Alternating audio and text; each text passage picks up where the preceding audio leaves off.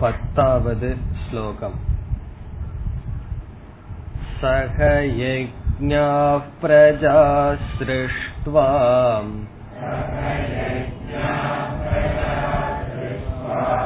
पुरोवाच प्रजापतिः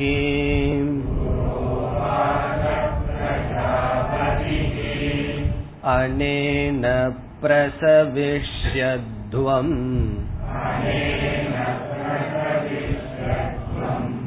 एष वोस्विष्टकामधुक्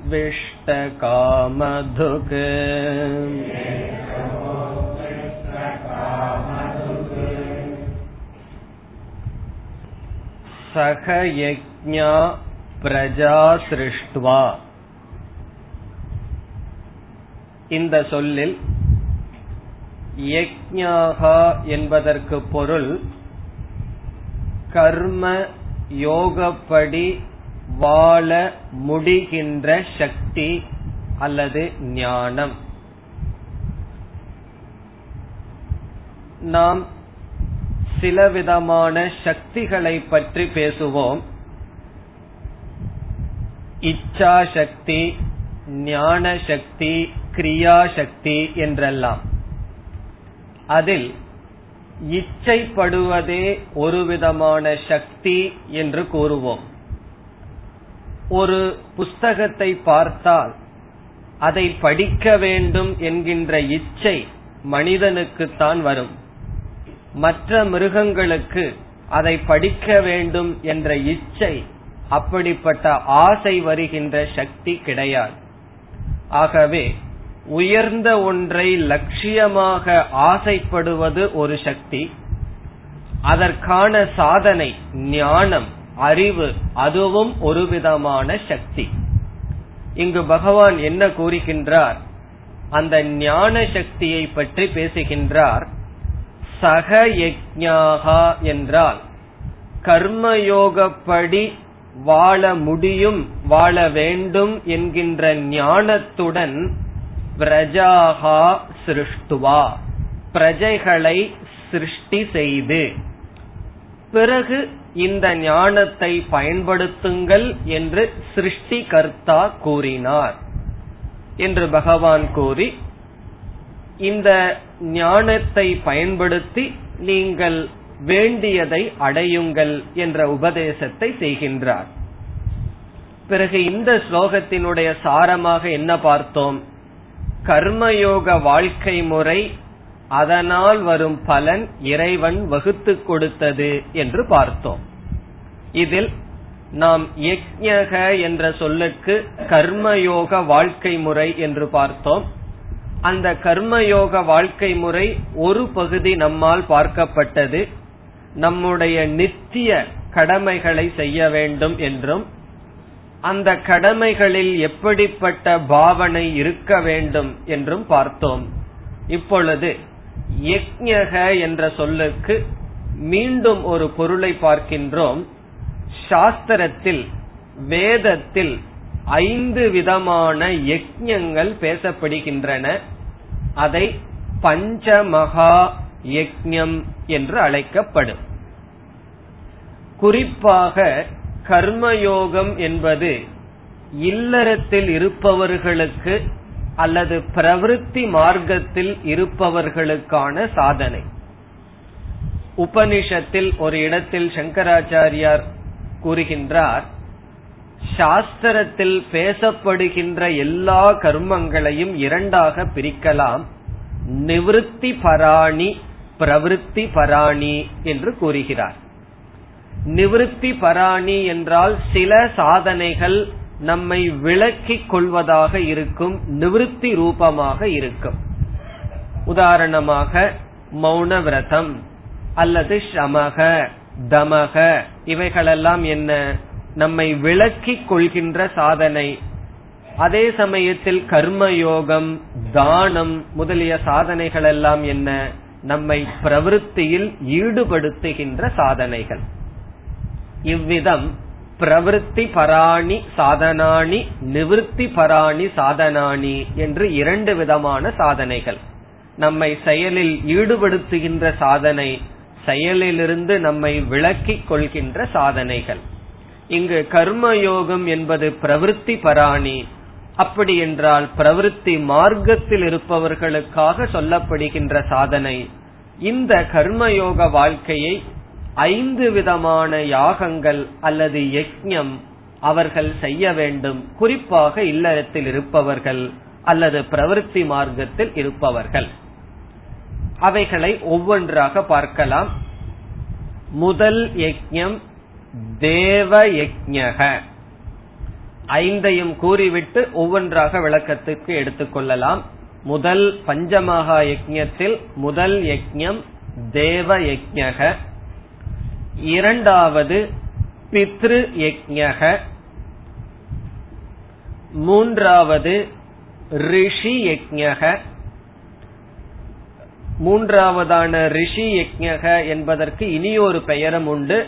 பிரம்ம யஜக அல்லது ரிஷி யஜக நான்காவது மனுஷ்ய யஜக ஐந்தாவது பூத யஜக தேவயஜம் யஜ்ஞம் பித்ரு ரிஷி யஜம் அல்லது பிரம்ம யஜம் மனுஷ்ய யஜம் பூத யஜம் என்று இந்த ஐந்தும் வேதத்திலேயே சொல்லப்பட்டுள்ள சாதனைகள். பஞ்சமகா யஜம் என்பது பிரசித்தம். இந்த யஜ்யப்படி வாழ்வதும் கர்மயோகத்தினுடைய அங்கமாகின்றது அல்லது நியதம் கர்ம குரு என்று பார்த்தோம் அல்லவா அந்த நியத கர்மத்தில் பஞ்சமகா யஜ்ஞம் அடங்குகிறது. நாம் இல்லற வாழ்க்கையில் அல்லது பிரவருத்தி வாழ்க்கையில் இருந்தால் இந்த ஐந்து விதமான யஜ்ஞத்துடன் தான் நம்முடைய வாழ்க்கை இருக்க வேண்டும். காரணம் என்ன? இல்லறத்தில் இருப்பவர்களுக்கு சாஸ்திரம் சில அனுமதி தருகின்றது. என்ன அனுமதி? முதல் அனுமதி வித்தம் பணத்தை சம்பாதிக்கலாம். சம்பாதிக்க வேண்டும் என்று சொல்கிறது. பிறகு சில இந்திரிய போகங்கள் எல்லாம் இல்லறத்தில் அனுமதிக்கப்படுகின்றது. அதோடு இந்த நியதம் கர்மமும் சேர்ந்து சொல்லப்படுகின்றது. இனி ஒவ்வொன்றாக நாம் பார்ப்போம். தேவ யஜக என்றால் ஈஸ்வர வழிபாடு. தேவக என்ற சொல் இங்கு இறைவனை குறிக்கின்றது ஈஸ்வர பூஜா. சிம்பிளா சொல்லணும்னா என்ன? பிரேயர் வழிபாடு. இதனுடைய பொருள் என்ன? ஒவ்வொரு நாளும் நம்முடைய வாழ்க்கை பிரார்த்தனையுடன் துவங்க வேண்டும் பிரார்த்தனையுடன் முடிவடைய வேண்டும். நம்ம வாழ்க்கையை எப்படி துவங்க வேண்டும்? இறை வழிபாட்டுடன் வாழ்க்கையை துவங்க வேண்டும். பிறகு இறைவனை நினைத்து வாழ்க்கையை முடிக்க வேண்டும். வாழ்க்கையை முடிக்க வேண்டும்னு என்ன அர்த்தம்? தூங்க போகும்போது பகவானை நினைச்சிட்டு தூங்கணும்னு அர்த்தம். அது முடியாட்டியும் பரவாயில்ல. காலையில் எழுந்தவுடன் பிரேயர் செய்ய வேண்டும் வழிபாடு செய்ய வேண்டும். சில பேர் என்ன சொல்லுவீர்கள்? நேரம் இருந்தா பரவாயில்ல. ஒரு சும்மா உட்கார்ந்துட்டு இருந்த நீங்க வேணா உட்கார்ந்து ஏதாவது பிரேயர் பண்ணிட்டு இருக்கலாம் எங்களுக்கு எத்தனையோ கடமைகள் இருக்கே. நேரம் இல்லையே என்று கேட்டால் சாஸ்திரம் கூறுகிறது மூணு மணி நேரம் நாலு மணி நேரம் பிரேயர் பண்ண சொல்லவில்லை. பிரேயர் ஒரு நிமிடத்திலிருந்து ஐந்து நிமிடத்துக்குள் அதாவது செய்துதான் ஆக வேண்டும். அல்லது நான் பஸ்ல போகும்போதே பண்ணிக்கிறேனே அப்படின்னு சொன்னாலும் அனுமதி கிடையாது. அதற்கென்று தனியான ஒரு காலத்தை நாம் கொடுத்து பகவானுக்கு வீட்டுல ஒரு இடத்த கொடுத்திருக்கணும். கிச்சன்லயாவது ஒரு மூலையில் ஒரு போட்டோவை வச்சு இது பகவானுடைய இருக்கிற இடம்னு வைத்து என்ன செய்ய வேண்டும்? அந்த இடத்தில் சென்று பிரார்த்தனை செய்ய வேண்டும். வழிபாடு செய்ய வேண்டும். இவ்விதம் நம்முடைய வாழ்க்கை ஒவ்வொரு நாளும் துவங்க வேண்டும். எல்லாம் குழந்தைகளை பற்றி மோசமாக சொல்லுவார்கள். இந்த குழந்தை டிவி முன்னாடியே உட்கார்ந்து இருக்கு ஒன்னும் படிக்கிறது இல்லைன்னு சொல்லி. குழந்தைகளுக்கு வாழ்க்கை முறை இப்படித்தான்ங்கிறது எப்படி தெரிகிறது? அது வந்து உபதேசம் பண்ணி தெரிவதில்லை. கண்ணுல பார்த்து தான் தெரிகிறது. இப்ப வீட்டுல இருக்கிற பெரியவர் காலையில எழுந்தவுடன் இந்த காலத்துல சொல்ற அக்னிஹோத்திரத்தோட எழுந்திருக்கிறாருன்னு வச்சுக்கோமே. அக்னிஹோத்திரம்னா என்ன? உங்களுக்கு தெரியும். பிறகு குழந்தை என்ன நினைக்க அக்னிஹோத்திரத்தோட நியூஸ் பேப்பர் இந்த ரெண்டுடன் வாழ்க்கைய துவங்குறாருன்னு வச்சுக்கோமே. இப்ப அந்த குழந்தைக்கு என்ன ஒரு சம்ஸ்காரம் வரும்? நம்மளும் பெருசானா இப்படித்தான் வாழ்க்கைய துவங்க வேண்டும். அது பெருசானால் அப்பவே துவங்க ஆரம்பிச்சிடும் ஆகவே நாம் எப்படி ஒரு வீட்டில் வாழ்க்கையை துவங்குகின்றோமோ அப்படித்தான் மற்றவர்களும் துவங்குவார்கள். இங்கு பகவான் கர்மயோக வாழ்க்கையில் ஒரு அங்கமா என்ன சொல்றார்? நம்முடைய வாழ்க்கை பிரார்த்தனையுடன் தான் துவங்க வேண்டும். ஈஸ்வர வழிபாட்டுடன் துவங்க வேண்டும். இதுல வந்து முறைகள் எல்லாம் கிடையாது. இப்படித்தான் பூஜை பண்ணணும் அப்படித்தான் பூஜை பண்ணணும் இல்ல. நமக்கு என்ன தெரிஞ்சிருக்கோ ஒரு ஸ்லோகமும் கூட தெரியலனா பகவானேன்னு சொல்லி அந்த இடத்துல நின்று ஒரு நிமிடம் அல்லது ஐந்து நிமிடமாவது பிரார்த்தனை என்ற ஒரு சாதனைக்கு காலத்தை செலவிட வேண்டும். அது கம்பல்சரி அது முதல் விதமான யஜ்யம் தேவ யஜ்யம் இப்ப சுருக்கமா இப்படி நாம் பிரார்த்தனையுடன் நம்முடைய வாழ்க்கையை துவங்குவதனால் என்ன பலன் என்று பார்த்தால் மோக்ஷத்துக்கு தகுதியாகிறங்கிறதெல்லாம் வேற. அது பிறகு பார்க்கலாம். சாதாரண வாழ்க்கையில் மிக மிக அலுவலகத்திற்குள் அலுவலுக்குள் மிக மிக பிஸின்னு சொல்றமே அந்த வாழ்க்கையில் ஒரு இரண்டு நிமிடம் மனது அமைதி பழகினால் முதலில் நமக்கு கிடைப்பது மனதில் ஒரு தெளிவு மனதில் ஒரு அமைதி கிடைக்கும் பிரார்த்தனையினுடைய பலன். இந்த பிரார்த்தனைக்கு வந்து பலன் இருக்கின்றது. அது எப்படி தெரியும்னா பிரார்த்தனை பண்ணி பார்த்தால் தான் நமக்கு தெரியும். அதனுடைய முதல் பலன் நம்முடைய மிக மிக போராடி கொண்டிருக்கின்ற மனதில் ஒரு அமைதியை பார்க்கலாம். அப்படி இல்லாவிட்டாலும் அமைதியாக மனது குழம்பும். அமைதியாக போராடுவோம். அதிலும் ஒரு அமைதியை நாம் பார்க்கலாம். அது முதல் பலன் திருஷ்ட பலன். இப்ப நம்ம சொல்றதெல்லாம் திருஷ்ட பலன். கண்ணுக்கு தெரியற பலன். சாஸ்திரம் கண்ணுக்கு தெரியாத புண்ணியம் வரும் சொல்லுது அது வேற. அடுத்த பலன் என்னவென்றால் நம்ம வாழ்க்கையில் எவ்வளவுதான் அறிவை பயன்படுத்தி எப்படித்தான் திட்டம் போட்டு ஒரு காரியத்தை ஆரம்பித்தால் கண்டிப்பாக தோல்வியை சந்தித்து தான் ஆக வேண்டும். காரணம் என்ன? பகவான் எல்லா விதமான அறிவையும் நமக்கு கொடுக்கவில்லை. நம்முடைய அறிவுக்கு உட்பட்டு சில திட்டங்கள் தீட்டி செயலில் ஈடுபடுவோம். ஏதாவது ப்ராஜெக்ட்ல ஈடுபடுவோம். அந்த தோல்வி வரும் பொழுது மனதிற்கு ஒரு சக்தி வேண்டும் என்றால் யார் பிரார்த்தனை என்கின்ற பழக்கத்தை செய்துள்ளார்களோ அவர்களுக்கு தான் தோல்வியை தாங்குகின்ற சக்தி வரும். மற்றவர்களுக்கெல்லாம் என்ன வரும்னா அந்த தோல்வியிலிருந்து அவர்கள் மீண்டும் தோல்வியை அடைவார்கள். அது எப்படி தோல்வியிலிருந்து மீண்டும் தோல்வியை அடைவார்கள்? இப்ப வந்து ஒரு மாணவன் ஃபெயில் ஆயிட்டான்னு வச்சுக்குவோமே அது என்ன வெற்றியா தோல்வியா? அது தோல்வி. அவனுக்கு ஒரு பிரார்த்தனை அல்லது ஒரு நல்ல பழக்கம் இருந்திருந்ததுன்னா ஒரே தோல்விதான். மீண்டும் தோல்வி என்பது என்ன? மது பழக்கத்திற்கு அடிமையாவது? இல்ல அப்படின்னா தற்கொலையே செய்து கொள்வது. அது என்னன்னா தோல்விக்கு மேல் தோல்வி ஏற்படுகிறது. இப்ப வாழ்க்கையில ஒரு கஷ்டம் வந்ததுன்னா அந்த கஷ்டத்தோட நின்று அந்த கஷ்டத்தை நீக்கி செல்ல வேண்டும் என்றால் பிரார்த்தனை நாம் கண்கூடாக அனுபவிக்கக்கூடிய பலன். அந்த தோல்வியை தொடர்ந்து நாம் நாசத்தை தேடிக்கொள்ள மாட்டோம். அதற்கு பிரார்த்தனை என்பது பயன்படும் நம்ம பார்த்தா இந்த பிரார்த்தனைக்கு அவ்வளவு சக்தி இருக்குமான்னு தோணும். காரணம் என்ன? நான் ஒன்னும் செய்யறது இல்ல போறேன் ரெண்டு நிமிஷம் நிக்கிறேன் ஒரு மலர போடுறேன் வந்துடுறனே. அப்படித்தான் தோன்றும். ஆனா அது ரெகுலரா அதை போட்டுட்டு இருக்கிறதனுடைய பலன் இருக்கின்றது. ஒரு எறும்பு வந்து ஒரு பாறையில் தொடர்ந்து அது நகர நகர அந்த பாறையிலேயே எப்படி ஒரு பாதை தெரிகிறதோ அதே போல தொடர்ந்து செய்வதனுடைய பலன் மனதிற்கு சக்தி வருகின்றது. பிறகு அப்படியே வேதாந்தத்திற்கு வந்தால் இறைவனிடம் ஸ்ரத்தை என்கின்ற பாவனை மனதில் உற்பத்தி ஆகின்றது. இத கொஞ்சம் ஹையர் பிரயோஜனம். முதல் ரெண்டு அப்படிங்கறது லௌகிகத்துல. மனசு கொஞ்சம் காமா இருக்கும். எவ்வளவுதான் தோல்வி வந்தாலும் அந்த தோல்வியை தொடர்ந்து தோல்வி வராது. தோல்வியிலிருந்து மீண்டும் மீண்டு வர இந்த பக்தி அல்லது பிரார்த்தனை பயன்படும். இதெல்லாம் ஏன் எப்படிங்கறதெல்லாம் பக்திங்கிற டாபிக்ல தான் பார்க்க போறோம். இப்ப சுருக்கமா பார்க்கிறோம். அடுத்த முக்கியமான பலன் ஈஸ்வரனிடத்தில் ஸ்ரத்தை நமக்கு வரும். எப்படி பகவானிடத்தில் ஸ்ரத்தை வரும் என்றால் நாம் கண்கூடாக பிரார்த்தனையினுடைய பலனை அனுபவித்ததற்கு பிறகு பிரார்த்தனைக்கு பலன் இருக்கின்றது என்று தெரிந்தால் ஈஸ்வரன் மீது பக்தியும் ஸ்ரத்தையும் வரும்.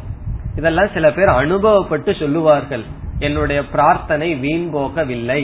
நான் இவ்வளவு பிரார்த்தனையினுடைய பலன் இது என்றெல்லாம் கூறுவார்கள். அந்த பிரார்த்தனையினுடைய பிரார்த்தனையினுடைய பலனை நாம் அனுபவிக்கும் பொழுது ஈஸ்வரன் மீது பக்தி வருகின்றது ஸ்ரத்தை வருகின்றது.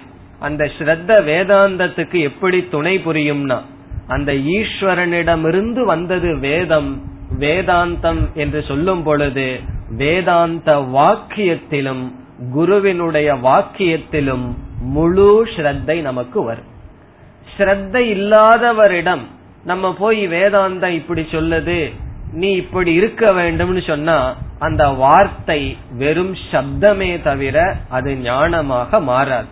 அந்த வார்த்தையில ஒரு சீரியஸ்னஸ் வேணும்னு சொன்னா அதுல ஒரு கவனம் நமக்கு செல்ல வேண்டும் என்றால் அந்த வார்த்தை யாரிடமிருந்து வருகின்றது என்பவரிடம் நமக்கு ஸ்ரத்த இருக்க வேண்டும்.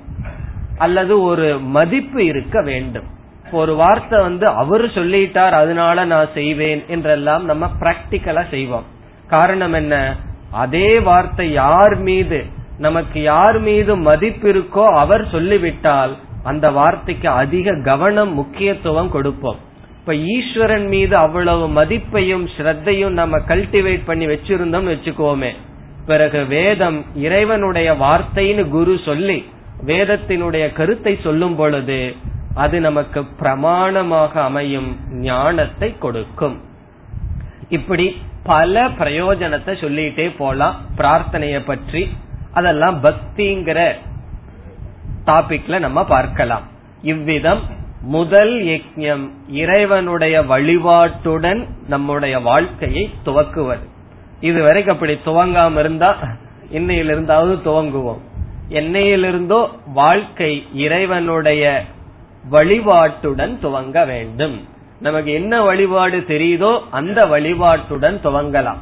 கல்லை எடுத்து எரிஞ்சிட்டு போயும் வழிபட்ட நாயன்மார்கள் உண்டு. எப்படி தெரியுதோ அந்த தெரிந்த அளவில் அந்த எண்ணத்துடன் நம்முடைய வாழ்க்கையை துவக்குவது தேவ யஜக இதெல்லாம் நியத கர்மம் நித்திய கர்மத்தில் வருகின்றது. இனி அடுத்தது பித்ரு யஜக பித்ருயக்ஞக என்றால் நம்முடைய முன்னோர்களை நாம் நினைத்தல். இதற்கு முன் நமக்கு முன் வாழ்ந்தவ பெரியவர்களை வாழ்ந்து சென்றவர்களை நாம் நினைவு கூறுதல். காரணம் என்ன? அவர்கள் கொடுத்த கலாச்சாரம் அவர்கள் கொடுத்த கல்ச்சர் அவர்கள் கொடுத்த உடல் சூழ்நிலையினால் இன்று நாம் இப்படி இருக்கின்றோம். இன்னைக்கு ஒவ்வொருவரும் நாம் இவ்விதம் இருப்பதற்கு காரணம் என்ன? நமக்கு முன் இருந்து சென்றவர்களுடைய பலன். ஆகவே அவர்களை நினைத்தல். அவர்களை நினைத்தல் என்றால் என்ன? அவர்களுக்காக செய்ய வேண்டிய கடமைகளை செய்யுதல்.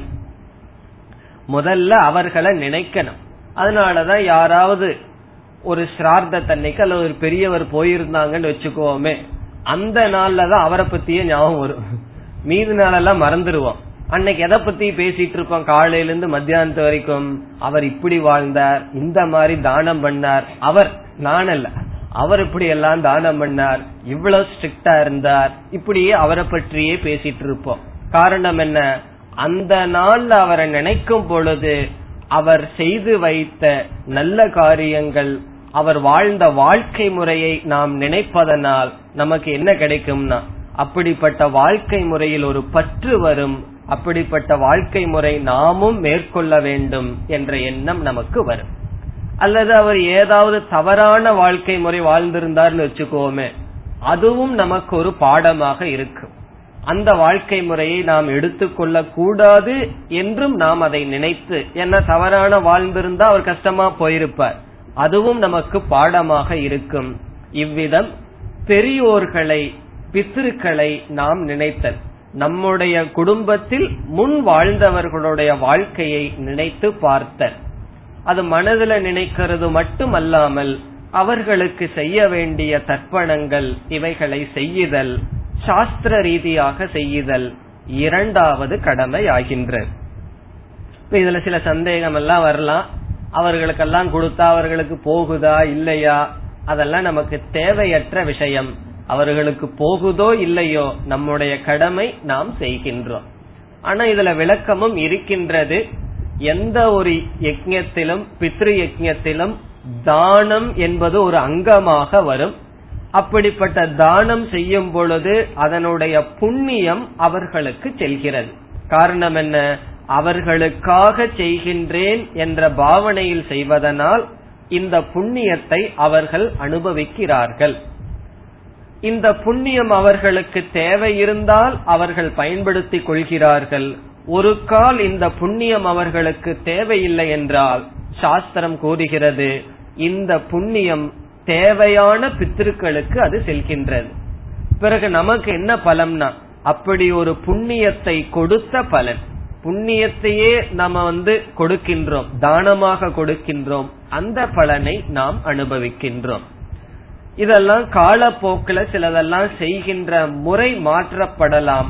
ஆனா எது மாறக்கூடாது? அந்த நாளில் அவர்களை பற்றி நினைக்கு நினைத்து மனதார செய்கின்ற பூஜையோ அல்லது அவர்களுக்காக செய்கின்ற சில தானங்கள் அதில் மாற்றம் இருக்கக்கூடாது. அது பித்ரு யஜ்யம். இனி மூன்றாவது ரிஷி யஜ்யம் அல்லது பிரம்ம யஜ்யம் பிரம்ம என்ற சொல்லுக்கு பொருள் வேதக வேதம் என்று பொருள். ரிஷி யஜ்யம் என்றால் அல்லது பிரம்ம யஜ்யம் என்றால் ரிஷிகள் வகுத்து கொடுத்த சாஸ்திரங்களை படித்தல் அதை காப்பாற்றுதல்.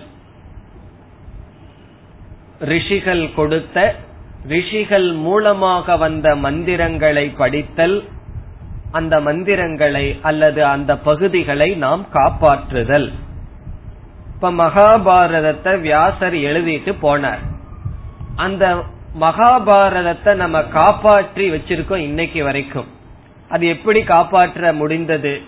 அவர் எழுதிட்டு போனதிலிருந்து ஒரு பெரிய நல்ல பெட்டியில பூட்டி வச்சிருந்தோம்னா அது காப்பாற்றப்பட்டு இருக்குமோ பிறகு ஒரு சாஸ்திரம் எப்படி காப்பாற்றப்படுகிறது என்றால் அதை படித்து படித்து அதை ஒவ்வொரு தலைமுறையும் அந்த ஞானத்துடன் இருப்பது அது காப்பாற்றப்படுவது ஆகிறது குறிப்பா நம்முடைய சம்பிரதாயத்தில் நல்ல சாஸ்திரங்கள் இருக்கின்றன.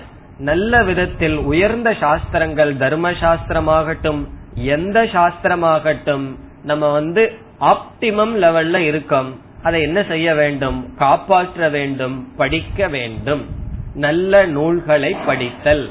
வேதோ நித்தியம் அதீயதாம் என்று சாதன பஞ்சகத்தில் முதல் சாதனையா சங்கராச்சாரியார் சொல்ற வேதக நித்தியம் அதீயதாம்.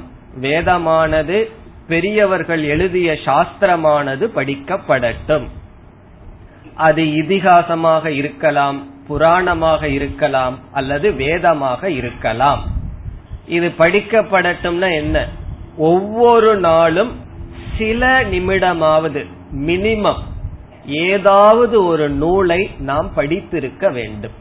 நேரம் கிடைச்சா அதிகமா படிக்கலாம். இல்லை என்றால் சாஸ்திரத்தை படிக்க வேண்டும். பெரியவர்கள் எழுதி வைத்த வாழ்க்கை முறை தர்மத்தையோ அல்லது வேதமோ ஏதோ ஒன்று நல்ல நூல்களை படிக்க வேண்டும். உன்னுடைய நண்பனை பத்தி சொல் உன்னை பத்தி சொல்றனெல்லாம் சொல்லுவாங்களே. அதே போல நீ என்ன புஸ்தகத்தை படிக்கிறன்னு சொல்லு. நான் உன்னை பத்தி சொல்றேன்னு சொல்லலாம். நம்முடைய புஸ்தகம் நாம எதை படிக்கிறோமோ அதுதான் நாம இருக்கின்றோம். அல்லது ஆகார சுத்தோ சத்துவ சுத்திகின்னு உபனிஷத் வாக்கியமே இருக்கு. ஆகாரம் சுத்தியானால் சத்துவம் என்றால் மனம் சுத்தி அடையும் என்று உபனிஷத் வாக்கியம். அதனுடைய அர்த்தம் என்னன்னா ஆகாரம்னா நம்ம சாப்பிடுற அன்னம் மட்டுமல்ல அதுவும் சொல்லப்படுகிறது. பிறகு என்னன்னா ஐந்து இந்திரியங்கள் வழியாக மனதிற்கு கொடுக்கின்ற ஆகாரமும் இருக்கின்றது அதுல கண்ணு வழியா என்ன கொடுக்கிறோம்? எதை நாம் படிக்கின்றோம் என்பதில் இருக்கின்றது. மனதை தூய்மையா வச்சுக்கணும்னு சொன்னா மனதுக்குள்ள கொடுக்க வேண்டிய விஷயங்கள் எப்படி இருக்க வேண்டும்? தூய்மையான விஷயங்களாக இருக்க வேண்டும். ஆகவே நல்ல நூல்களை படித்தல் ஒரு அங்கமாக இருக்கின்றது. எல்லா சமயத்திலும் சத் சங்கம் என்பது நமக்கு கிடைக்காது. எல்லா நேரத்திலையும் பெரியவர்களுடைய சங்கம் நமக்கு கிடைக்காது. பிறகு வேண்டும் எல்லா நாளும் எனக்கு சத் சங்கம் வேணும்னா என்ன பண்ணணும்னா அவர்கள் எழுதிய புஸ்தகம் அவர்கள். அவர்கள் வேறு அவர்கள் எழுதிய புஸ்தகம் வேறு அல்ல. அந்த நூல்களை படிக்கும் பொழுது நம்ம என்ன ஆகுதுன்னா அந்த அவர்களோட சத் சங்கம் வைக்கின்றோம். இப்ப சத் சங்கத்துவே நிச்சங்கத்துவம் எல்லாம் பாடுறமே. சத் சங்கம் வந்தா மனம் தூய்மை அடையும் காரணம் என்ன? அந்த சொற்கள் நம்மை மாற்றிவிடும். அதனுடைய மேன்மை எல்லாம் நம்ம மாறினா தான் தெரியும். ஒரு சொல் போதும். ஒருவருடைய வாழ்க்கையையே மாற்றி அமைக்க அது நல்லதாக இருக்கலாம் அல்லது வேறு விதமாகவும் இருக்கலாம். அப்படி நல்ல நூல்களை நாம் தினந்தோறும் படிக்க வேண்டும். அதற்கென்று ஒரு குறிப்பிட்ட நேரத்தை குறைவான நேரமாக இருந்தாலும் ஒதுக்க வேண்டும். இப்ப எல்லாம் ரொம்ப பிஸியா இருக்க ரிட்டையர்மெண்ட்டுக்கு அப்புறம் படிச்சுக்கிறேன்னு சொன்னா அதுக்கப்புறம் கண்ணு இருக்காது படிக்கிறதுக்கு. பெரிய பெரிய கொட்டை கொட்டை எழுத்துல போட்ட புஸ்தகத்தை வாங்கி வச்சுட்டு தேடிட்டு இருக்கணும். கா எங்க இருக்கு ஆ எங்க இருக்குன்னு சொல்லி. எனக்கு உடம்பு நல்லா இருக்கும் பொழுதே நாம் படிக்க வேண்டும். மனது சக்தியுடன் இருக்கும் பொழுதே நல்ல விஷயங்களை எல்லாம் உள்ளே தள்ள வேண்டும். இதெல்லாம் என்ன? உபனிஷத் அல்லது பகவான் கீதையில சொல்றார் நம்முடைய வாழ்க்கையில் அன்றாட வாழ்க்கையில் இருக்க வேண்டிய நியமங்கள். ரிஷி யஜம் அல்லது பிரம்ம யஜம் ரிஷினா ரிஷிகள் கொடுத்த நூலை காப்பாற்றுதல் படித்தல். பிரம்ம என்றால் வேதம் அந்த வேதத்தை பாதுகாத்தல் படித்தல். பிறகு நான்காவதாக மனுஷ்ய யஜம் மனுஷ்ய யஜம் என்றால் மற்ற மனிதர்களுக்கு நாம் செய்கின்ற சேவை செய்கின்ற உதவி. நம்முடைய வீட்டுக்கு வரும் விருந்தினர்களுக்கு கொடுக்கின்ற உணவு மற்ற ஏழைகளுக்கு கொடுக்கின்ற உணவு அல்லது அறிவு இவைகளெல்லாம் மனுஷ்ய யஜ்யம். இதனுடைய பொருள் நாம் எந்த ஒரு செயல் செய்தாலும் அந்த செயலிருந்து ஒரு பிரயோஜனம் வந்தா தான் நம்ம செய்வோம். இப்போ ஒரு டாக்டர் இருக்கிறார் அவருடைய அறிவை பயன்படுத்தி நோயாளிக்கு இதுதான் நோயின்னு சொல்லி சொல்லி பிறகு என்ன செய்கின்றார்? அவரிடம் பொருளை வாங்குகின்றார். அது வாங்கணும் தான் எல்லாத்துக்கும் நான் ஃப்ரீயா சொல்றேன்னா அவருடைய எங்க போவார்? ஆகவே அவருடைய அறிவை பயன்படுத்தி அவருடைய வாழ்க்கையை பார்த்து கொள்ள வேண்டும். ஆனால் ஏழை ஒருவனுக்கு அவருடைய அறிவை வந்து ஃப்ரீயா கொடுக்கிறாருன்னு வச்சுக்கோமே.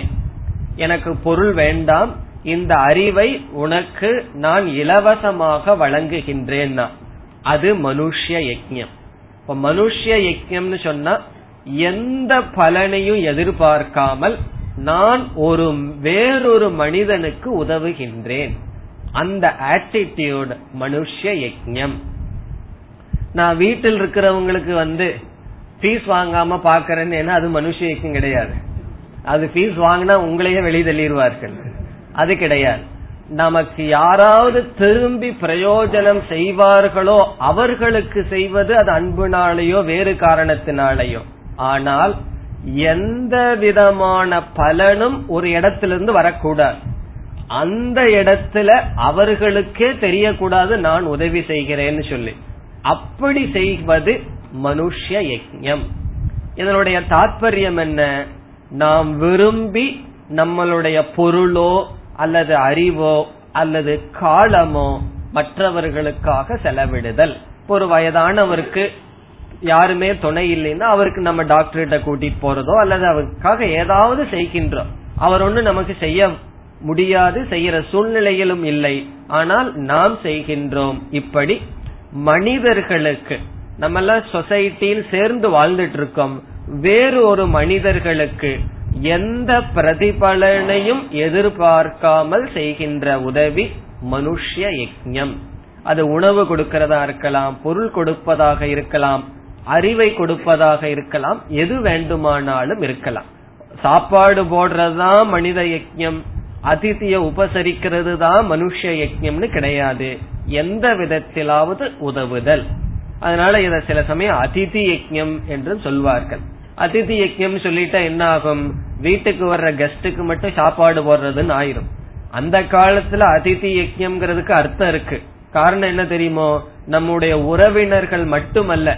யாரு வேண்டுமானாலும் யாரு வீட்டுக்கு வேணாலும் போய் உணவு கொடுன்னு கேட்கலாம். கேட்டா அவர்கள் அதிதி. திதினா காலம்.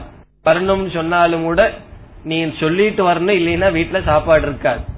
இல்லைன்னா சாப்பிட்டு வந்துடணும் அப்படின்னு சொல்லிடுறோம். காலம் மாறி இருக்கு. காரணம் என்ன? அந்த காலத்துல வந்து ஹோட்டலே கிடையாது. உணவுங்கிறது வியாபாரத்திற்கான பொருள் இல்லை. அதனால எப்படின்னா யாராவது வீட்டுல போய் நான் அதித்தின்னு சொன்னா உணவு கிடைக்கும். ராமகிருஷ்ண பரமஹம்சருடைய தந்தை கல்கட்டாவிலிருந்து ராமேஸ்வரத்து வரைக்கும் நடந்து வந்து தர்ஷனம் பண்ணிட்டு நடந்து போயிருக்காராம். அப்படி அவர் செய்திருக்கணும்னா சாப்பாட்டுக்கு என்ன பண்ணார்? ஏதாவது ஹோட்டல் இருந்திருக்குமான்னா அந்தந்த வீட்டுல வருவார் அந்த காலத்துல எல்லா வீட்லயும் திண்ணை இருக்கும். எதற்குன்னா இந்த மாதிரி வர்றவங்க தங்கிக்கிறதுக்குன்னு. இன்னைக்கு திண்ணை எதற்கு பயன்படுத்தப்படுகிறது? மாலை முரசை எடுத்து வச்சுட்டு தேவையில்லாத அரசியல் பேசிட்டு காலத்தை போக்குறதுக்கு தான் பயன்படுத்துகிறார்கள். அதுக்கு தான் கட்டியிருக்காங்கன்னு நினைச்சிட்டு இருக்காங்க. திண்ணைங்கிறது எந்த ஒரு அதிதி வந்தாலும் அங்கு தங்குவதற்கு உணவு கொடுப்பதற்கெல்லாம் அப்படி ஒரு அமைப்பு இருந்தது. இன்னைக்கு காலத்துல சில மாற்றங்கள் அதனால அதிதி என்பதனுடைய அர்த்தம் மாறி இருக்கு. நம்ம எப்படி புரிந்து கொள்கின்றோம்? மனுஷ யஜக மனிதர்களுக்கு செய்யப்படுகின்ற சேவை. அடுத்தது பூத யஜக பூத யஜ்ஞம் பண்ணணும்னா யாரும் பயந்துக்க வேண்டாம். பூதத்துக்கு போய் நம்ம என்ன யஜ்ஞம் பண்றதுன்னா பூதம் என்றால் மற்ற உயிரினங்கள். ஆடு மாடு எறும்பு முதல் கொண்டு மனிதன் அல்லாத மற்ற உயிரினங்களுக்கு செய்கின்ற சேவை. அவர்கள் அவைகளை நாம் பாதுகாத்தல். மரம் உட்பட எல்லா ஜீவராசிகளையும் மற்ற ஜீவராசிகளை பாதுகாத்தல். இதெல்லாம் அந்த காலத்துல பிரசித்தமா இருந்தது. அந்த காலத்துல ரொம்ப பிரசித்தமா இருந்த பங்கன் என்னன்னா இந்த பொங்கல் தான். காரணம் என்ன? எல்லாம் விவசாயிகளாக இருந்தார்கள். அந்த மாடு இவைகளை எல்லாம் பாதுகாத்து வந்தார்கள். இந்த காலத்துல பொங்கலினுடைய ரசமே குறைஞ்சிட்டு வருது. எல்லாத்துக்கும் தீபாவளியில் தான் சந்தோஷம். காரணம் என்ன? ஏர பொல்யூட் பண்ணலாம். நமக்கு வந்து இது பணம் கிடைக்கும். அது இப்படி மாறிக்கொண்டே வருகின்றது.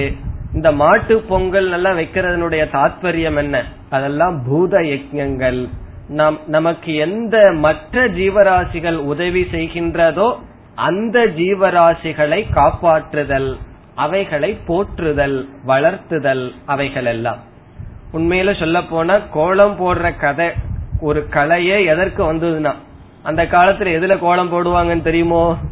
அரிசி மாவுல போடுவார்கள். எதற்கு? எறும்பெல்லாம் வந்து சாப்பிட்டு போகட்டுன்னு. இப்ப போடுற கோலப்பொடிய எறும்பு வந்து சாப்பிட்டா என்ன ஆகும்னா அப்பவே அது க்ளோஸ் ஆயிரும் அங்கேயே.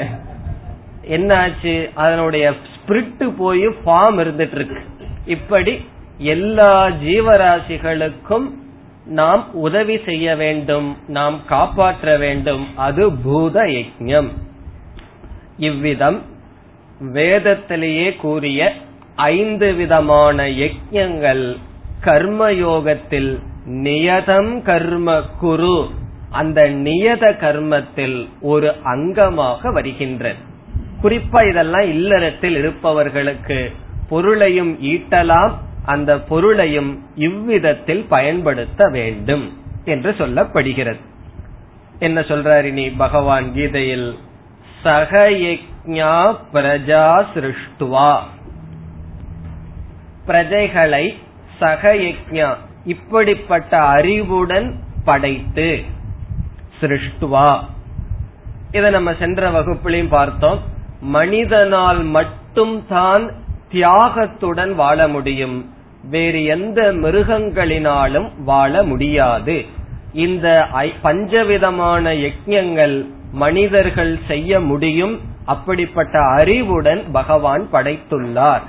மற்ற மிருகங்களெல்லாம் அதற்குன்னு என்ன குணம் கொடுக்கப்பட்டதோ அந்தந்த குணத்துல தான் இருக்கும் ஆனா மனிதனுக்கு மட்டும் ஃப்ரீ வில் அப்படின்னு சொல்றோம் அல்லது சாய்ஸ்னு சொல்றோம் அது இருக்கின்றது. அது என்னன்னா மிருகங்கள் போலவும் வாழலாம் மனிதனாகவும் வாழலாம் தன்னை தன்னுடைய நிலையிலிருந்து தெய்வீக நிலைக்கும் மனிதன் செல்லலாம். அதுக்கு ஒரு கதை சொல்லுவார்கள். உண்மையோ பொய்யோ ஒரு கதை. கதையல்ல ஒரு சம்பவம் மாதிரி பேசுவார்கள். வள்ளலார் வாழ்ந்துட்டு இருந்த காலத்துல யாரோ ஒரு மகாத்மா ரோட்டினுடைய ஓரத்துல படுத்துட்டு போறவங்க வர்றவங்களை எல்லாம் கமெண்ட் அடிச்சிட்டு இருந்தாராம். ஒருத்தர் போனார்னா ஏதோ நரி போகுதும் பாரா இனி ஒருத்தர் போனா இதோ நாய் போகுதும் பாரா இனி ஒருத்தர் போனா இதோ புலி போகுதுன்னு சொல்லுவாராம். அப்படி சொல்லிட்டு இருந்தாராம். வள்ளலார் போனாராம். ஐயையோ ஒரு மனுஷன் போறான் அப்படின்னு சொன்னாராம். இதனுடைய அர்த்தம் என்னன்னா ஒவ்வொரு மனிதர்களும் ஒவ்வொரு மிருகத்தனமான குணங்களுடன் வாழ்ந்து வருகிறார்கள். இங்கு ஒரு மனிதன் மனிதனாக வாழ்ந்து வருகின்றான். இதுல என்ன சாய்ஸ்னா மனிதனுக்கு மட்டும் அந்த தேர்ந்தெடுக்கின்ற உரிமை இருக்கின்றது. அதத்தான் இங்க பகவான் சொல்றார். இங்கு பிரஜாகா என்றால் மனிதர்களை இந்த அறிவுடன் நான் படைத்து. பிறகு என்ன சொன்னாரா? புறா அடுத்த சொல் புறா உவாச்ச பிரஜாபதிகி புறா என்றால் சிருஷ்டியினுடைய துவக்கத்தில். புறா முதலில். படைப்பினுடைய துவக்கத்தில் மனிதர்களை இந்த அறிவுடன் படைத்து யார் படைச்சது? பிரஜாபதிகி இறைவன் படைத்து அந்த மனிதர்களிடம் என்ன சொன்னாராம்? அந்த ஜீவராசிகளை பார்த்து பிரஜாபதிகி உவாச்ச. பிரஜாபதிகி என்றால் பிரம்மா. படைத்தவர். படை பிரஜா என்றால் ஜீவராசிகள் பதிகி என்றால் தலைவன் ஜீவராசிகளை படைத்தவர். பிரஜாபதிகி பிரம்மாஜி. நான்முக பிரம்மன். அல்லது படைக்கும் தொழிலை செய்கின்ற தேவதை. படைத்து என்ன சொன்னாராம் உவாச்ச. உவாச்சங்கிற சொல்ல எங்கேயோ கேள்விப்பட்ட மாதிரி இருக்கோ?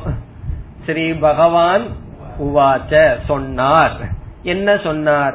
இரண்டாவது வரியில் வருகின்ற அதாவது மனிதர்களை பார்த்து இறைவன் இப்படி அட்ரஸ் பண்றார்.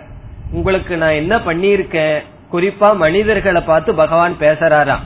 என்ன பேசுறாருங்கிறது இரண்டாவது வரி கொட்டேஷன்ல வருது. நான் வந்து அறிவை கொடுத்துள்ளேன். எப்படி கர்மயோகப்படி யஜ்ஞப்படி வாழ்கின்ற அறிவை கொடுத்துள்ளேன்.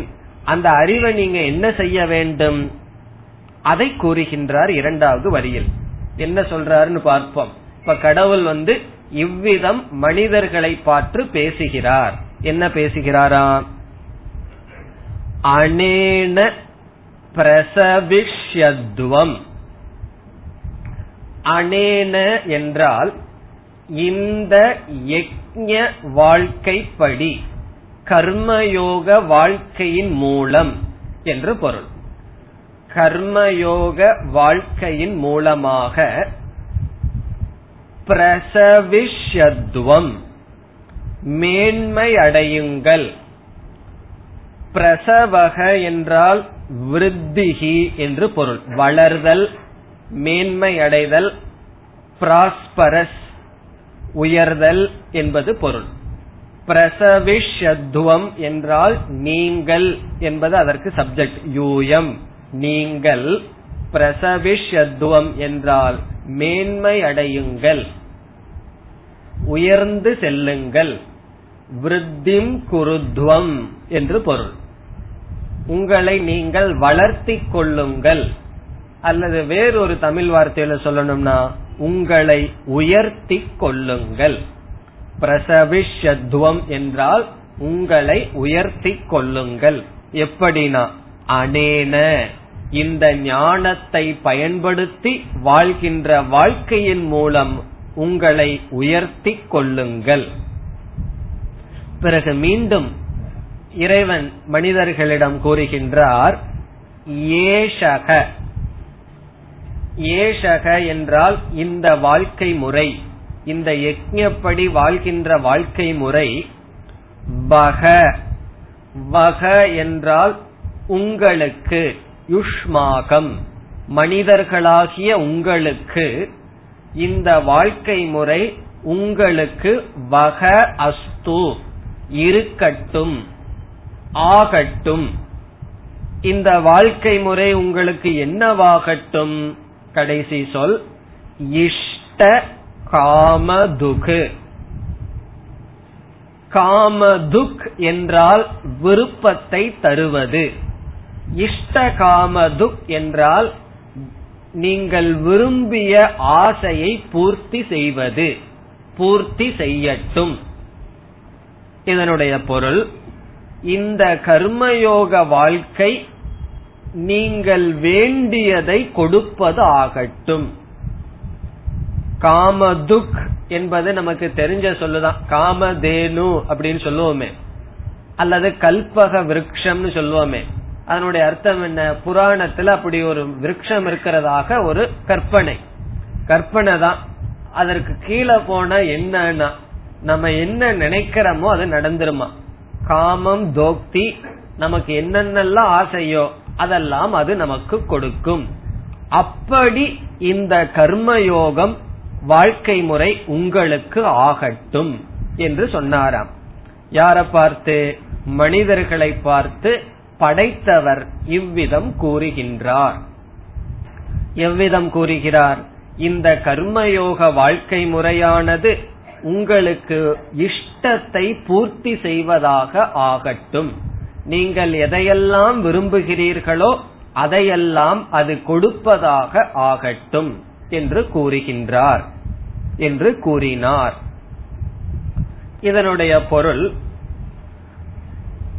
ஒருவன் லௌகிகத்துல சுகம் வேண்டும் உயர வேண்டும் என்று நினைத்தாலும் இதுதான் மார்க்கம்.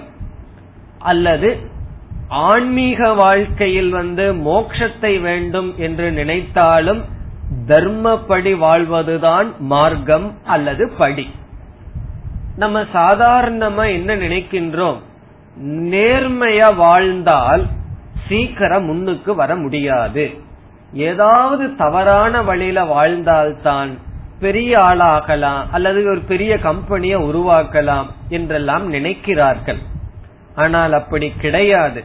கொஞ்சம் நம்ம சற்று உலகத்தை பார்த்தால் இன்னைக்கு சில கம்பெனிஸே இருக்கு. அவர்களுடைய பவுண்டருடைய வாழ்க்கையை பார்த்தோம்னா அதிகமான உழைப்பிலும் நேர்மையிலும் தான் ஒரு பெரிய கம்பெனியை உருவாக்கி இருப்பார்கள். அதெல்லாம் அப்சர்வ் பண்ணி பார்த்தா தெரியும். நேரம் இல்லாதனால நம்ம பார்க்கறது இல்ல ஆனால் சிந்தித்து பார்த்தால் இன்னைக்கு ஒரு கம்பெனி நல்லா நடந்துட்டு இருக்குன்னு சொன்னா ரெண்டு மூணு ஜெனரேஷனுக்கு முன்னாடி இருந்தவர்கள் நேர்மையாக வாழ்ந்திருப்பார்கள் பிறகு உழைத்திருப்பார்கள். உழைப்பினாலும் தர்மத்தினாலும் முன்னுக்கு வருவார்கள். ஒரு நாலஞ்சு ஜெனரேஷனுக்கு வந்ததுக்கு அப்புறம் அவர்கள் என்னமோ செய்வார்கள். அதுக்கப்புறம் கம்பெனிக்கு ஒரு டவுன்ஃபால் வரும் அதெல்லாம் இயற்கை. அந்த சர்க்கிள்ல நடந்துட்டு இருக்கலாம் ஆனால் நம்முடைய உழைப்பிலும் தர்மத்திலும் கண்டிப்பாக மேன்மையை அடையலாம். மோட்சத்தை அடையிறமோ இல்லையோ நாம் இந்த உலகத்தில் அடைய வேண்டிய புகழாகட்டும் பொருளாகட்டும் வசதிகளாகட்டும் அதையும் அடைய முடியும். அது ஒரு ரகசியம். ரொம்ப பேர்த்துக்கு தெரியறதில்ல. வியாபாரம் ஆரம்பிச்ச உடனே சீக்கிரம் ப்ராஃபிட் வரணும்னு நினைக்கிறார்கள். இப்போ ஒரு பொருள் இருக்கு. அந்த பொருள் வந்து ஐம்பது ரூபா காஸ்ட் ஆகுதுன்னு வச்சுக்கோமே. நூத்தம்பது ரூபா அல்லது இருநூத்தி ஐம்பது ரூபாய்க்கு வித்தா சீக்கிரமா நமக்கு பணம் கிடைச்சிருமே நினைக்கிறார்கள். அத அவன் ஒழுங்கா அறுபது ரூபாய் எழுபது ரூபாய்க்கு வித்தான்னு வச்சுக்கோமே. ஒரு கொஞ்ச வருஷத்துல அது நல்லா பிரசித்தி ஆகி அதிக மேனுபேக்சர் பண்ணி டேர்ன் ஓவர்ல வரலாம். அது தெரியறது கிடையாது. இது இருநூறு ரூபாய்க்கு வித்தா கொஞ்ச நாள் ஓடும். ரெண்டு வருஷத்துல பிசினஸ் மூடிட்டு வேற பிசினஸுக்கு போகணும். ஆனால் நேர்மையாக இருந்தால் காலப்போக்கில் விருத்தி அடையும் என்பது ரொம்ப பேர்த்துக்கு தெரிவதே கிடையாது. இது பிசினஸ் மேன் சொல் மேனுக்கு சொல்ல வேண்டிய ரகசியம் இது. நீங்க நேர்மையாக இருந்தால் என்ன ஆகும்னா நம்முடைய வியாபாரம் கொஞ்ச நாள்ல விருத்தி அடையும் அதான் அந்த வார்த்தை தான் இது. பிரசவிஷத்துவம் என்றால் விருத்தி அடையும் பெருகும். அதான் உண்மையான அர்த்தம். பிரசவகங்கிறதுக்கு சமஸ்கிருதத்துக்கு அர்த்தம் பெருகுதல். அதனாலதான் பிரசவம் என்றால் என்ன? ஒரு குழந்தை வெளியே வருகின்றது விருத்தி ஆகின்றது வீட்டில். இவ்விதத்தில் ஒருவருடைய வாழ்க்கையில் வாழ்க்கையை பெரிதுபடுத்திக் கொள்ளுங்கள். எதன் மூலமாக? இவ்விதம் வாழ்க்கையை அமைத்துக் கொள்வதன் மூலமாக. அது எந்த காலமாக இருக்கலாம்? எந்த யுகமாக இருக்கலாம்? தர்மத்தின் மூலமாகத்தான் நாம் விருத்தியை அடைய முடியும். அது எப்படிப்பட்ட விருத்தியாகவும் இருக்கலாம். ஒருத்த மோட்சத்திற்கான தகுதியாகட்டும் அல்லது லௌகிகத்தில் அவன் சுகத்தை அடைய வேண்டுமானாலும் இந்த வாழ்க்கை முறையை பயன்படுத்துங்கள் என்று பிரஜாபதி மனிதர்களுக்கு இந்த அறிவை கொடுத்து இவ்விதம் கூறினார். இதுதான் இந்த ஸ்லோகத்தினுடைய சாரம். கர்மயோகத்தில் இந்த ஸ்லோகம் எந்த இடத்தை வகிக்கிறது என்றால் முதலில் நியதம் கர்மன்னு சொன்னார் பகவான். அதற்கு பிறகு யஜ்ஞார்த்தம் என்று பாவனைய சொன்னார்.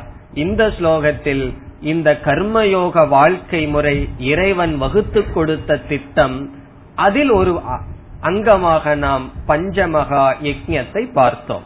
இனி பதினோராவது ஸ்லோகம். देवान् भावयता नेन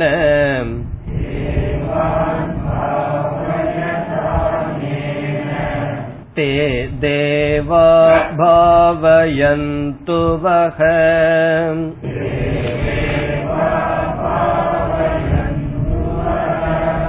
परस्परं भावयन्तः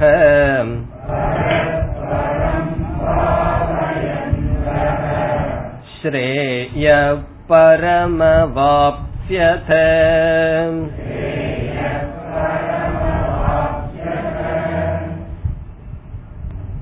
சென்ற ஸ்லோகத்தில் உங்களுக்கு இஷ்டமான போகங்களை அடையுங்கள் இந்த கர்மயோக வாழ்க்கையின் மூலமாக சொன்னார் இங்கு பகவான் அது எப்படி உங்களால் அடையப்படுகிறது என்று கூறுகிறார்.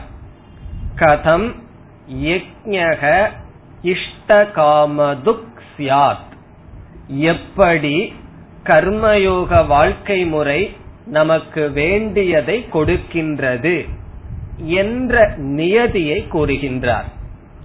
எப்படி எவ்விதத்தில் கர்மயோகமானது? பகவான் கூறியபடி அல்லது பிரஜாபதி கூறியபடி நாம் வாழ்கின்ற வாழ்க்கையானது நமக்கு தேவையானதை கொடுக்கும். அதை இங்கு பகவான் கூறுகின்றார். ஒரு பிரசித்தமான சொல் இருக்கின்றது வாக்கியம் இருக்கின்றது. பலர் கேள்விப்பட்டிருக்கலாம். தர்மோ ரக்ஷதி ரக்ஷிதக. அதத்தான் பகவான் இங்கு சொல்கின்றார். இந்த ஸ்லோகத்தினுடைய சாரம் தர்மோ ரக்ஷதி ரக்ஷிதக. மிக அழகான சொல் மிக அழகான தத்துவம் இந்த வார்த்தை. முதல்ல இந்த வார்த்தையினுடைய பொருளை பார்த்து ஸ்லோகத்துக்குள்ள செல்லலாம். தர்மோ ரக்ஷதி என்றால் என்ன? தர்மமானது காக்கின்றது காப்பாற்றுகின்றது. தர்மக ரக்ஷதி. இல்ல நம்ம சினிமாவில வந்ததுதான். தர்மம் தலைகாக்கும். அதேதான். தர்மக ரக்ஷதி. தர்மமானது காப்பாற்றும். பிறகு அடுத்த சொல் ரக்ஷிதக. உண்மையிலேயே ரக்ஷிதகங்கிற சொல் தர்மகங்கிற சொல்லுக்கு அடைமொழி. ரக்ஷிதக தர்மக ரக்ஷதி. ரக்ஷிதக என்றால் காப்பாற்றப்பட்ட என்று பொருள். காப்பாற்றப்பட்ட தர்மம் காப்பாற்றும். அதுதான் இதனுடைய டிரான்ஸ்லேஷன் காப்பாற்றப்பட்ட தர்மம் நம்மை காப்பாற்றும்.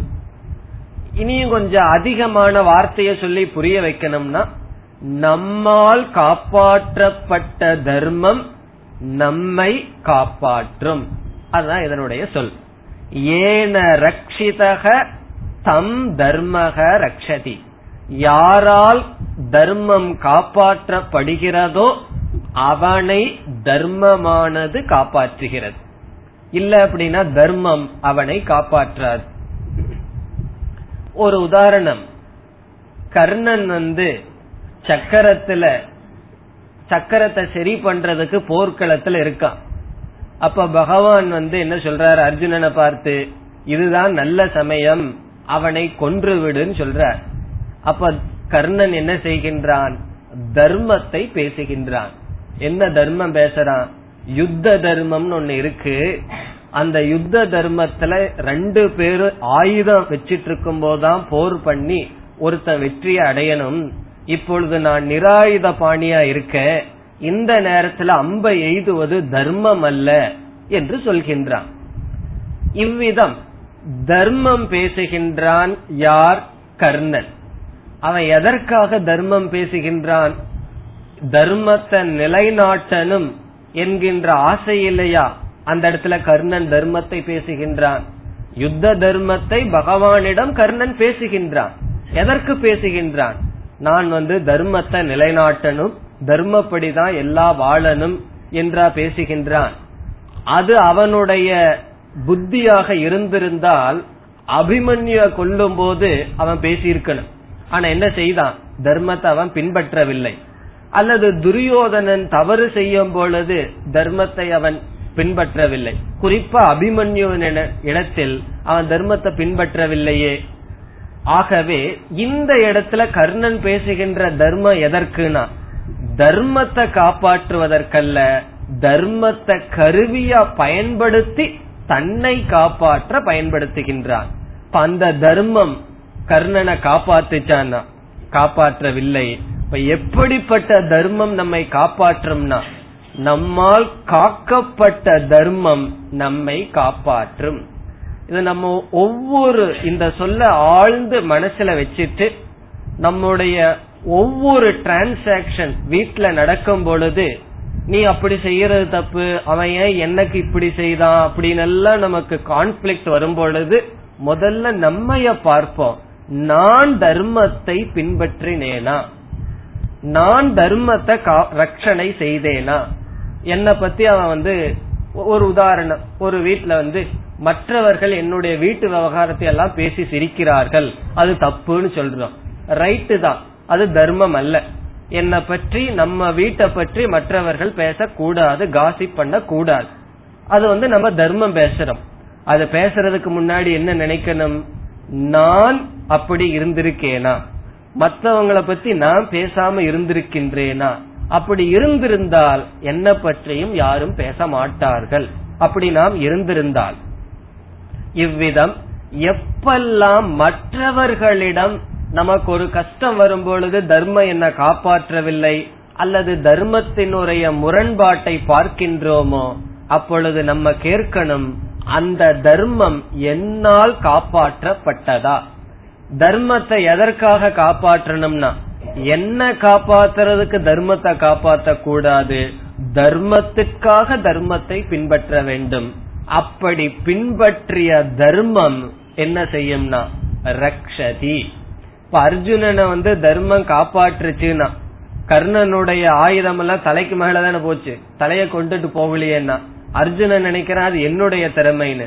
அது யுதிஷ்டரன் செய்த தர்மத்தினுடைய பலன் அந்த தர்மம் அவனை காப்பாற்றியது. அப்படி இது ரொம்ப சூக்மமானது ஆனால் சத்தியம் இது பகவானுடைய ஆர்டர் திட்டமாக இருக்கின்றது. அதை இங்கு பகவான் கூறுகின்றார். நீ அவர்களை தேவர்களை மற்றவர்களை காப்பாற்று மற்றவர்கள் உன்னை காப்பாற்றுவார்கள். இங்க பகவான் என்ன சொல்றார்? இந்த இயற்கையை மற்ற மனிதர்களை நீ காப்பாற்றினால் ரட்சணை செய்தால் அவர்கள் உன்னை காப்பாற்றுவார்கள். இது என்னுடைய இயற்கையின் நியதி என்று கூறுகிறார். ஊராம் புள்ளைய ஊட்டி வளர்த்தா தாம் புள்ள தானே வளரும்பாங்க இந்த சொற்கள் எல்லாம் பெரியவர்களுடைய அனுபவத்திலிருந்து வந்த வேதங்கள். இதெல்லாம் சாதாரணமான வார்த்தைகள் அல்ல. சாதாரணமா தான் நமக்கு தெரிகின்றது. ஆனால் இதெல்லாம் வேத வாக்கியம். வேதத்துல கொஞ்சம் டீசென்டா இருக்கும். கிராமத்துல அவர்களுடைய அனுபவத்துல அவர்களுடைய சொல்லல சொல்வார்கள். இங்க தர்மோ ரக்ஷதி ரக்ஷிதகான சீரியஸா பேசுவோம். ஒரு முதிர்ந்த தர்மவான் என்ன சொல்லுவார்? எல்லாம் பகவான் பார்த்துக்குவார் என்று சொல்லுவார். அதிலேயே இந்த அர்த்தமானது அடங்குகின்றது. அதத்தான் இங்க சொல்றார். இந்த ஸ்லோகத்தினுடைய சாரம் என்னவென்றால் இந்த தேவதைகளை நீங்கள் காப்பாற்றுங்கள் அந்த தேவதைகள் உங்களை காப்பாற்றுவார்கள். எனக்கு தேவதைன்னு சொன்னா புரியலையேனா இயற்கையை நீங்கள் காப்பாற்றுங்கள் அந்த இயற்கை உங்களை காப்பாற்றும். இங்கு பகவான் என்ன சொல்றார்? மனிதனும் இயற்கையும் பகைவர்கள் அல்ல நண்பர்கள். இயற்கையோடு சேர்ந்து நாம் குரோத் வளர வேண்டும். இயற்கையை நீங்கள் காப்பாற்றினால் இயற்கை உங்களை காப்பாற்றும். தர்மத்தை நீங்கள் காப்பாற்றினால் தர்மம் உங்களை காப்பாற்றும் என்று கூறுகின்றார். இப்ப இந்த கூறுவதனுடைய நோக்கம் முன் ஸ்லோகத்துக்கு இந்த ஸ்லோகத்துக்கு என்ன சம்பந்தம் என்றால் முன்ன வந்து பிரஜாபதி சொன்னார் கர்மயோக அறிவை கொடுத்து மனிதர்களை படைச்சுள்ள அந்த அறிவை பயன்படுத்தி வேணுங்கிறத அடையுங்கள்னு சொன்னார். நமக்கு ஒரு சந்தேகம் வரலாம். வேணுங்கிறத கர்மயோகப்படி வாழ்ந்தா எப்படி அடைய முடியும் என்றால் இங்கு பகவான் சொல்றார் என்னுடைய படைப்பில் இயற்கையில் ஒரு திட்டம் இருக்கின்றது. அது என்ன? யாருக்கு நீ கொடுக்கின்றாயோ உனக்கு அது கிடைக்கின்றது. நீ கொடுத்துத்தான் வாங்க முடியும். நீ யாரை காப்பாற்றுகிறாயோ அவர்கள் உன்னை காப்பாற்றுவார்கள். மற்றவர்களுக்கு நீ தியாகம் செய்தால் நீ தியாகத்திற்கு பலனாகவும் வருவாய் என்று இந்த இயற்கையை பகவான் தேவதை என்ற சொல்லல பயன்படுத்துறார். அதாவது இயற்கையில் வெளிப்படுகின்ற ஒவ்வொரு சக்தியையும் வேதத்தில் சாஸ்திரத்தில் தேவதைகள் என்று சொல்லப்படுகிறது. ஆகவே அந்த மொழியில பகவான் பேசுகிறார் தேவதைகளை நீங்கள் போற்றுங்கள் தேவதைகள் அந்த இயற்கை உங்களை காப்பாற்றட்டும். இவ்விதம் ஒருவருக்கொருவர் தியாகம் செய்து பரம் ஸ்ரேயக மேலான மோக்ஷத்தை அடையுங்கள் என்று கூறுகிறார். ஸ்லோகத்தினுடைய அர்த்தமும் மற்ற விளக்கத்தையும் பிறகு பார்க்கலாம். ॐ पूर्णमदपूर्णमिदं पूर्णात् पूर्णमुदच्छते पूर्णस्य पूर्णमादाय पूर्णमेवावशिष्यते ॐ शान्तिः शान्तिः